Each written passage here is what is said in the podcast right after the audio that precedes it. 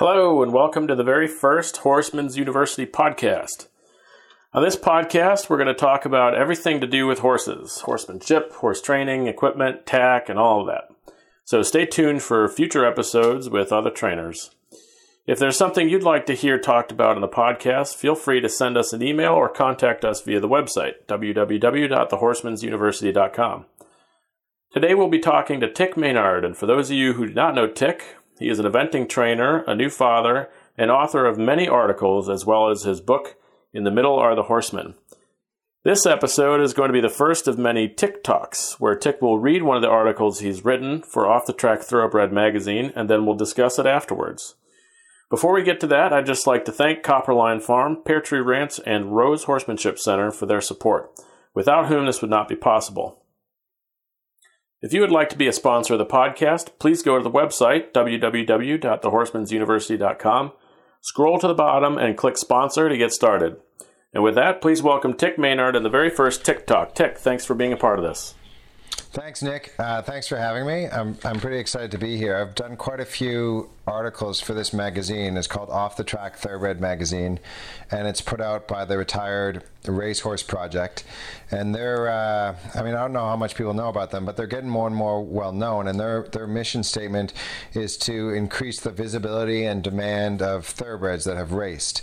And they, they do two main things. One of them is the Thoroughbred Makeover uh, each fall, and, and they host that at the Kentucky Horse Park. And the other thing the Retired Racehorse Project does is they put out this, this magazine magazine. And uh, the, the magazine we're going to go through today or, or, discuss my article is from spring 2016.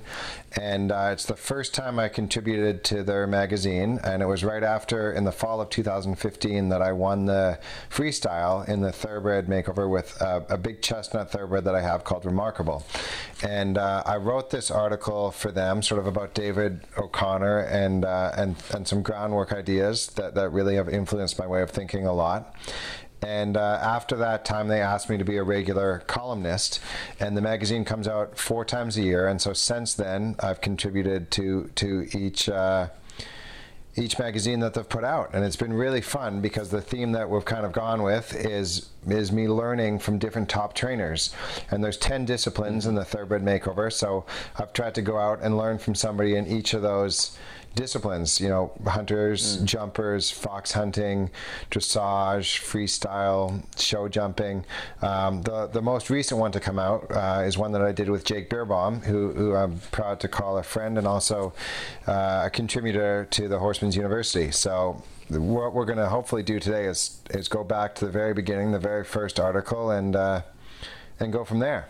Awesome! Can't wait to can't wait to hear this article. So what is there something about the the thoroughbred breed that you just that you love? I mean, this is this is you've been doing this for many many years. There must be some you know passion behind the breed. I mean, you've been a part of the the thoroughbred makeover. What about the breed do you love?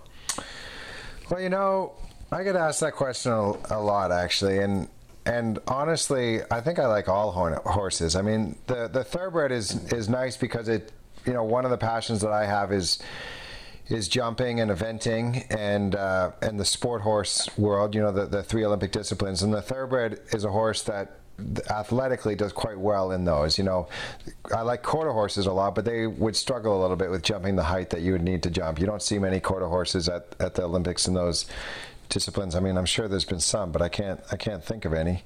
Um, whereas you see a lot of thoroughbreds getting to the, the, very top of the sport in eventing. It used to be they would get to the top of the sport in dressage and show jumping, but not so much anymore. Mm-hmm. So this this article that you wrote was from 2016. Yeah, that's right, spring of 2016. So it was it was the just after I'd done the freestyle in, in October 2015 with Remarkable, and uh, I had the idea of going back and talking to David O'Connor, who uh, anybody involved with eventing uh, they know him because he won a gold medal in eventing, team gold and individual gold for the United States, and then he went on mm-hmm. to serve as the director of the or the president of USEF, the United States States Equestrian Federation, which over, oversees um, a lot of American dis- disciplines and breeds shows. And then uh, he, after that, he went on to coach the Canadian Olympic team. Um, and then most recently, he was the coach of the American Olympic team. So he's he's seen and done done it all. And one of the things that makes him really unique is he does a lot of groundwork with his horses, especially the babies. You know, he starts them all online. Um, you know, jumping ditches, banks, waters before he uh, ever rides them cross country. Is that that must be unique to that that eventing world? You know, notably enough to say it that starting horses on the ground as opposed to you know a little bit, tiny little bit of groundwork or lunging, and then going right into you know going right into the riding portion of it. Yeah, I think in the English world, you know, it depends a little bit on, on, on what area you're in, you know, in terms of geography and culture. But I think, uh, you know, it's a more traditional format where people, you know, they'll teach the horses to lunge, they'll teach the horses to carry a saddle, maybe go in side reins, and then, uh, and then they'll start being ridden. It's a very different kind of, it is groundwork, but it's a very different kind of groundwork that you see these days in, uh, in what we think of the natural horsemanship world or the Western world or you know what's turning into discipline itself now, the, the liberty world. And uh, David was you know on the cutting edge of the forefront of that move in the English world to kind of be able to learn from other other sports. Mm-hmm. Did you spend time learning from him? I did. I did. Uh, almost 10 years ago now. I think in 2009 or maybe 2010, I was in. Uh, it was the first time I ever came to Ocala, and I, I spent uh, season with him and Karen. And it's actually, uh, if you want to learn more about that, it's actually part of the part of the book. There's yeah. a couple chapters on it in the book that came out last year. Yeah. All right. So this segment, uh, in case you wanted to, to read any of their, continue to read these, called "Training with Tik." In Off the Track Thoroughbred magazine, and this article is titled "It's the Look I Want." Um, and we're going to listen to, to Tik read this article and uh, then discuss it afterwards. So take it away. It's the look I want. You need to make people question what they think control is, says David O'Connor as he waves at the server. The Olympic gold medalist places his order and continues. It's not about jumping bridleless. It's about communicating to the horse, not forcing the horse. So you could jump bridleless if you wanted to, adding, with a shrug, maybe you never want to. We're sitting at the Horse and Hounds restaurant in Ocala, Florida. It's a popular spot among locals and horse people. People usually aren't interested in groundwork and theory, I tell David. They just want to do exercises that relate directly to the competition. Then you have to make it relatable, he says. You need to jump online. He's referring to working with horses from the ground, using a line or a rope, instead of from their back. Take them out cross country and show them their horses doing banks and waters and skinnies online, he says. It's all about trying that first step to jumping for this world.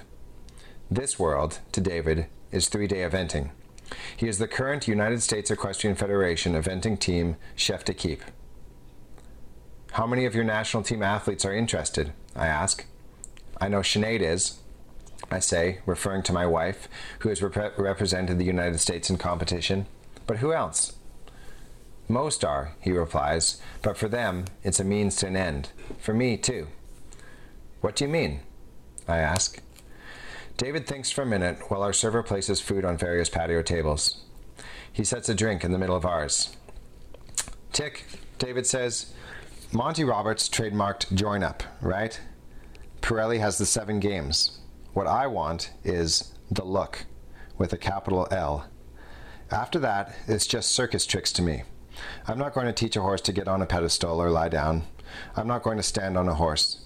It's the look I want. I believe him. Horses often look past me or through me, especially if there is something distracting going on. The look is about getting the horse to look at me, to look at me especially when they are upset or confused. I want to be the answer. I want to be the calm in the eye of the storm. I want my horse to say, Hey, this guy's a great leader. What are we doing now? Where are we going next?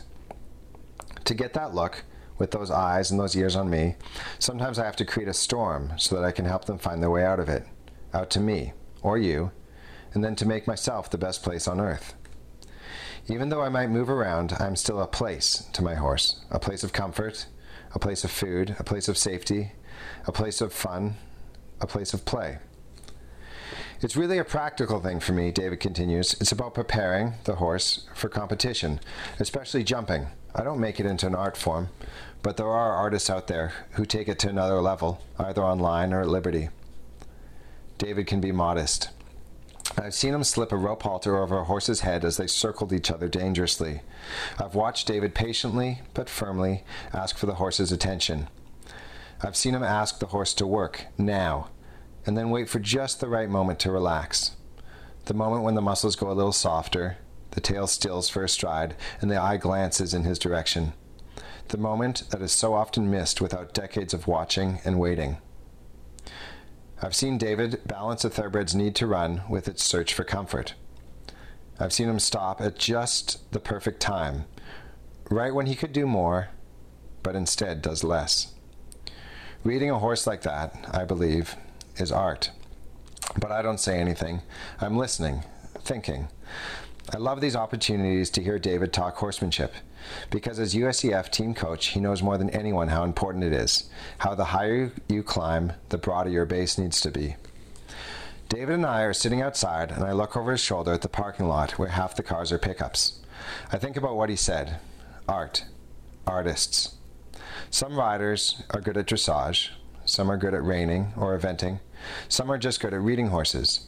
Each discipline has its own artists. Consider my friend Lynn Symansky and her leggy bay horse, Donner, pictured throughout this article.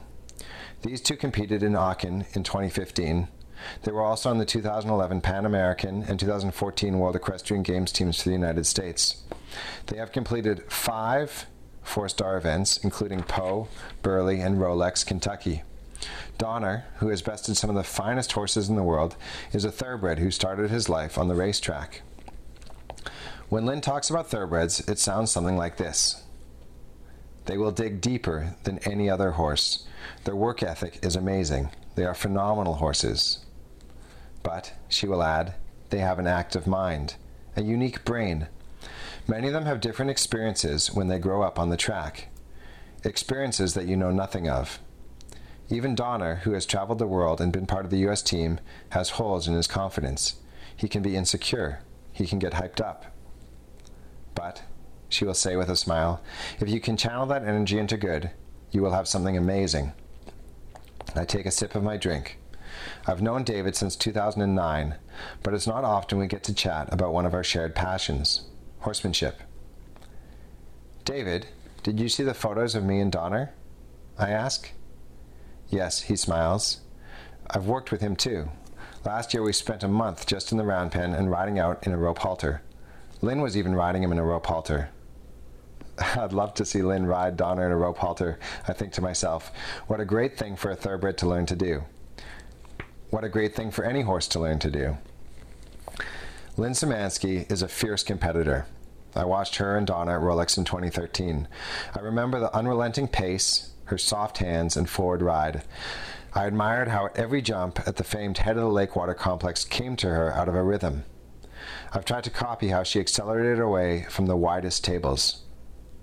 David interrupts my thoughts. With most horses, it's about teaching the people that time out of the ring is as important as time in the ring, that a horse needs to be allowed to be a horse. Yes, I say, although I've often thought that the really great horsemen make their horses more like themselves, thoughtful and focused, and turn themselves into something more like a horse, patient and aware. That was the point of my working with Donner from the ground to widen his foundation so he could focus more on his job. And because Lynn is also a horseman, she knows that every horse can have a stronger foundation, even a four star horse, especially a four star horse. Yet I wonder is it complicated to allow a horse to be a horse? Finding the balance between training a horse and allowing a horse to be a horse must be a never ending pursuit. David and I finish our drinks, and I pick up the tab. With some people, if I pay attention, I can learn more about horses over a quick drink than I could in an expensive lesson. Yes, David, I say, a horse needs to be allowed to be a horse. That's a great article. Thanks, man. Thank you. Yeah, I haven't read that. That's the first time I've read that in uh, since I wrote it. So uh, you know, three three or four years ago now. So that, that's cool. Do you ever like like go back to something that you're that you've written previously and then learn something from yourself again like oh yeah. Yeah i do i do. I mean I, I feel like that's what i'm always trying to do is learn from other people. And, and i try to take a lot of notes in, in things. So yeah sometimes i will take yeah. a note or i'll write it down on my computer in, in, a notebook or i'll put in an article and i'll go back and i'll uh, and yeah i'll be a little pleasantly surprised or impressed by something that i put down. Like wow that, that was really insightful of me uh, there's a lot of uh, there's a lot of great pictures uh, too as a part of this article. Uh, you know, she's got one of you laying on the back of uh, I don't. Do you remember which horse this is? Yeah. So the horse in the pictures. You know, there's four or five pictures in this article, and they're all they're all pictures of Donner, which is Lynn Symansky's horse, uh, who, has okay. been to all these top shows. And I and, and I'll tell you, like, you know, when you, if you have your horse that you're doing groundwork with, um, and they haven't seen a stick or a flag, they can be pretty they can be pretty flighty. So it took a lot of trust on Lynn's part to to put this top horse, you know, in my care to do some groundwork with, because if something had happened, you know, if the horse turns too fast or gets away from me, you know, it's a it's a very very expensive horse with with not only her hopes, but you know some of the country's hopes riding on him to do well at these big international competitions. So I was I was really I was really uh, impressed that Lynn let me work with him. It was really nice of her. Mm-hmm. Yeah, I suppose for a lot of those horses, that kind of level of groundwork and exposure to new ideas is kind of a foreign thing. Like, you know, they've never seen a flag on the end of a stick, or they've never seen you know this thing or that thing, giant green balls like uh, like what Poe was experiencing with Jake with that last. Uh, yeah, that last yeah, article. those those big green, um, you know, the balls that I think they were popularized by Pat Parelli, but mm-hmm. you know, a lot of people use them now, and uh, I think it's the the very best thing anybody can do with any horse is is to not wait till the horse is competing or nine or ten years old, and then you start having problems because then you got to go back. Like the very best thing you can do, and that what we, you know, in retrospect, if you know Lynn would have done this if she'd had the horse before it had gone to the track, or when I get a young horse, or, or my wife Sinead does is you, you go through that whole process before you start competing it. You don't wait till the till you have problems and then do it. You know, right. you stay ahead of it. Yeah, yeah, exactly. And then when they see new things, they have that that confidence, you know, to approach new things. It's the same thing with like horses going on trails, and you know, if you see a new thing, it's it's more curious. Like you're building that confidence and curiosity rather than, you know, that first instinct, which is like, oh, we gotta go. yeah, you know? yeah, yeah, exactly, exactly. There's a little, uh, there's a couple little, um, I don't know what you call these little bylines or little boxes with words in them in the corners of some of these photos, and one of them here, just for those people that are interested in thoroughbreds, it's it it just says. Uh, Donner is a 2003 New York bred horse by Gorky Park out of a Smarten mare. He raced six times as a three year old, earning $2,870, but never placed better than fourth. His jockey club name is Smart Gorky. So, just a little trivia for the thoroughbred fans or the venting fans out there about Donner's history. oh, that's really cool. There were a couple little excerpts that, when you were reading them, they kind of jumped out at me. And there were three of them in particular. The first one was the higher you climb, the broader your base needs to be. Yeah. And that was that was like it's such a simple thing to say, but it's really kind of profound. You know, it's like it, it's just a very it's almost like too simply put. Like the, the, implications of that are enormous. They, you know what I mean? Are. Like they are yeah, and and it's it's something that like you know rereading this again. I haven't read that in, in a few years. Like you said, it really makes me think now. Like if my goals for some of my horses are go to the top, you know that's all the more mm-hmm. reason to spend the extra time at the beginning, right? You know, yeah. to not hurry anything. Like why do something? You know, if why try to get something done in a week and if you can do a better job of it and take a take a month and you know because when the yeah. horse is, is yeah. 10 years old and you're going to a big competition that's not the time to be doing it mm-hmm.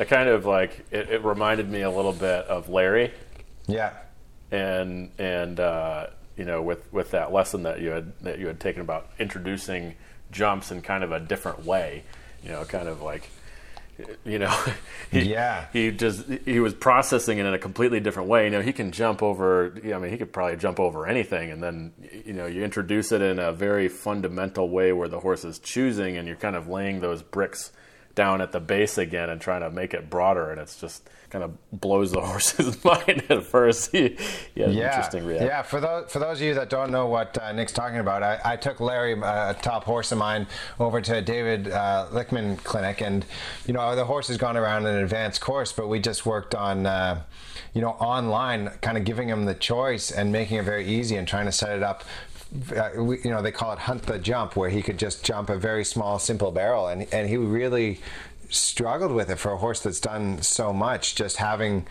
you know, f- for him to feel like he has the choice, it was almost overwhelming for him.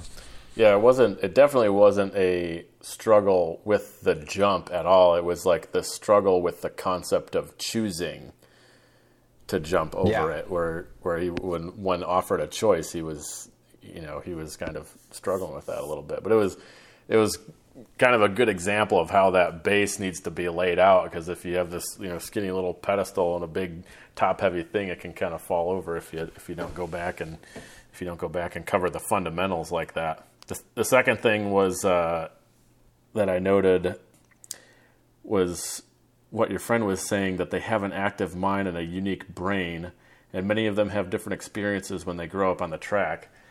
And I was kind of thinking about that too, and it applies to so many different horses that have different upbringings, and like you can't, you, you, you a lot of times you never know, like you never know what they went through, you never know what's in there, what memories, like what specific things are, are you know they tied to. You know, my girlfriend had a had, there was a uh, before she was down at the horse first farm. Uh, there was a horse where she was at before that just hate, just could not handle people in sunglasses. Oh my God! And you just you just have no idea like where where did that come from? You know, like what happened with somebody with sunglasses? You know, it just would not have it if somebody had sunglasses on. So nobody could wear sunglasses around this horse. But it's just kind of like they do. They have unique experiences, and you just you just never know exactly what their what their history is, especially with you know off the track thoroughbreds. They can have really amazing experiences and really not so great experiences. Yeah. Um, there's you never you never know. I mean, the thoroughbreds are are it's so common because you know you know all the thoroughbreds have been on the track and and uh, they do a lot of things differently at the track. You know, for example, they people usually get a leg up. They're not used to mounting blocks. They're usually tacked up in their stalls, so they're not used to cross ties. Uh, they're used to being, you know, there's certain things that you can kind of predict that they're used to or not used to. But you know, any horse that comes into your into your care, there's always not always, but there's often going to be something weird in their background that's going to show up at some weird time. Just like with the sunglasses, I've never heard that before. Yeah, and sometimes it's like it's just one. It's a little subtle thing, and then it, and then it happens, and you're like, you're kind of left there like, what, what, what was that about? You know, like all I did was, you know, hop on my leg, my on one leg three times. Yeah. then the horse lost it. Uh, but they're so you know they're so aware. They you know they can notice stuff like that. Oh, for sure. Yeah, yeah. They, they, it's amazing how much they do take in. You know, like they'll, they'll be, and, and it's, it's not even like we kind of perceive things in our immediate surroundings. You know, looking around at the table or you know the studio, whatever. But you'll be out riding, and the horse like might get real alert, and you know, head go up, and they're looking at something that's a quarter of a mile away, like a dark figure away out there, wondering, you know, what that is. It wasn't even on your radar. It's one of my favorite things actually is just to watch where horses are looking when they're alert. Because a lot of times it's like it's way off in the distance. Like Yeah. it's not even something Yeah. that was on your radar but they're worried about something. The third thing that i was that's stuck out to me and, I, and it was really like you focused on it and highlighted at the end was allowing a horse to be a horse. Yeah, yeah, and that's that's another it's like a profound simple but profound and not often practiced like that's to allow your horse to like play and do things with them on that level You know yeah, I mean? yeah. One of the hardest things to do with a horse is to is to play with them, is to do stuff and give them the the, the choice. I guess is the word about some of the stuff that they want to do. Um, you know, mainly we, we use, I think, the, the contrast between comfort and discomfort to train horses. But play, uh, play and curiosity are such strong motivators for horses that it's so nice if you can do that. I mean, uh, the reason probably we don't use that more is that with uh, with somebody that's inexperienced or with a horse that's a green, play can be so um, it can get out of control or be dangerous very quickly. But you know, to me, that's the goal: is that you can have a playful feeling with your horse all the time. A great, I, am going to have to paraphrase it here, but a really good quote I, I, I kind of remember from one of Ray Hunt's books. Maybe somebody in the in the audience listening to this can find the actual quote, but it went something like, "I want the horse to do my thing, his way." Mm. Yeah. I want to do my thing his way. You know, like that, you know, we're going to do what I want to do, but he can do it how he wants to do it. Right. Yeah. Yeah. Like, and, and, um, you know, you, you hear it a lot in the, in the videos on the library. You're setting the boundaries. Like, you, you just set a boundary and the horse can do what they want, but existing in within the boundaries that you set. Exactly. You know? Exactly. Yeah. It's not like a forcing the horse to do this or that. It's like, if you want the horse to move to the left, you don't pull it to the left. You just say, well, just don't be to the right. yeah, yeah. yeah, it's like kind of phrasing it more uh, more in the horse's in the horse's language, and I think that's what I mean. That's what horsemanship, natural horsemanship, is is all about. I totally agree. Yeah. Well, I think um, I mean I, I, think there's some there's some cool photos in here. I wonder, do you think uh, Nick we can take some take some of these photos or some some some photograph these these four or five pages here. So so if people are listening to this, they can go on to um, Facebook or, or social media or your website and and be able to see some of these photos of Donner and me working with him. Yeah, for sure. Yeah, that would be that would be great. Do you know what Donner is up to now? Yeah, she's still she's still got him, and she's still competing with him. He's he's getting older now, but I think. Uh, I think uh, 2003. So how old does that make him? If it's 2019 now. Uh, 16. Uh, 16, 16 yeah. So he's 16. Yeah, I mean, I think uh, he's got a. He was the alternate. He was the first alternate for the 2016 Olympics, which were in Brazil, and um, I think he went to the World Equestrian Games, wow. uh, which were what last year, 2018. In uh, those were mm-hmm. in Tryon. He was competing there, and uh, I think he'll have a shot at uh, the Pan American Games are this year. I think he probably won't do that, but the Olympics are next year, and I wouldn't be surprised if he's right in the mix uh, with Lynn for the next Olympics in 2020. Wow, that's that's amazing. That's a long uh, That's a long career, career yeah. yeah. And it, it, you know, it's hard. It's hard to keep any horse, much less a, a, thoroughbred that raced sound for that long. And so that's you know that's a big testament to what Lynn's done with him. What's the typical career length for an off the track thoroughbred in the eventing world? You know, I'd I'd say for eventing, I'd say for eventing anyway. I can't speak for for all the off the track thoroughbreds, but you know, most of those thoroughbreds are going to be peaking between the ages of of nine and and 13, 14, and then you, most of them by the time they get to 15 or 16, they're sort of getting ready to retire. But once in a while, you'll see horses compete up till they're 18 or 19, and, and maybe even very rarely till they're 20 or over 20. But that would be very, mm-hmm. very rare. Yeah. So he's a he's a real special special kind of horse. Yeah, for sure.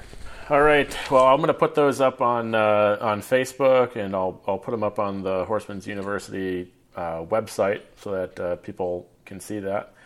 Um, once again, thank you, Tik, for being a part of this. Really, uh, really appreciate it. Appreciate you reading this. We're gonna uh, do this again soon in another uh, week or two. We haven't figured out kind of the timeline yet, but we're gonna do um, many of these Tik Talks where we uh, Tik will read a, an article that he's written, and then we'll discuss it afterwards.